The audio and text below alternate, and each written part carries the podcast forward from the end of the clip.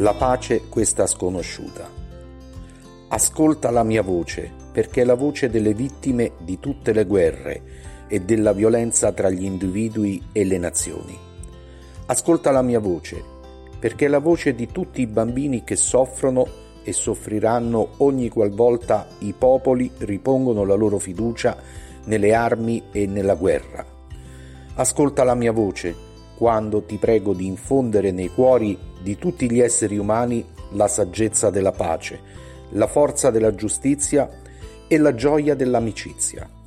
Ascolta la mia voce perché parlo per le moltitudini di ogni paese e di ogni periodo della storia che non vogliono la guerra e sono pronte a percorrere il cammino della pace.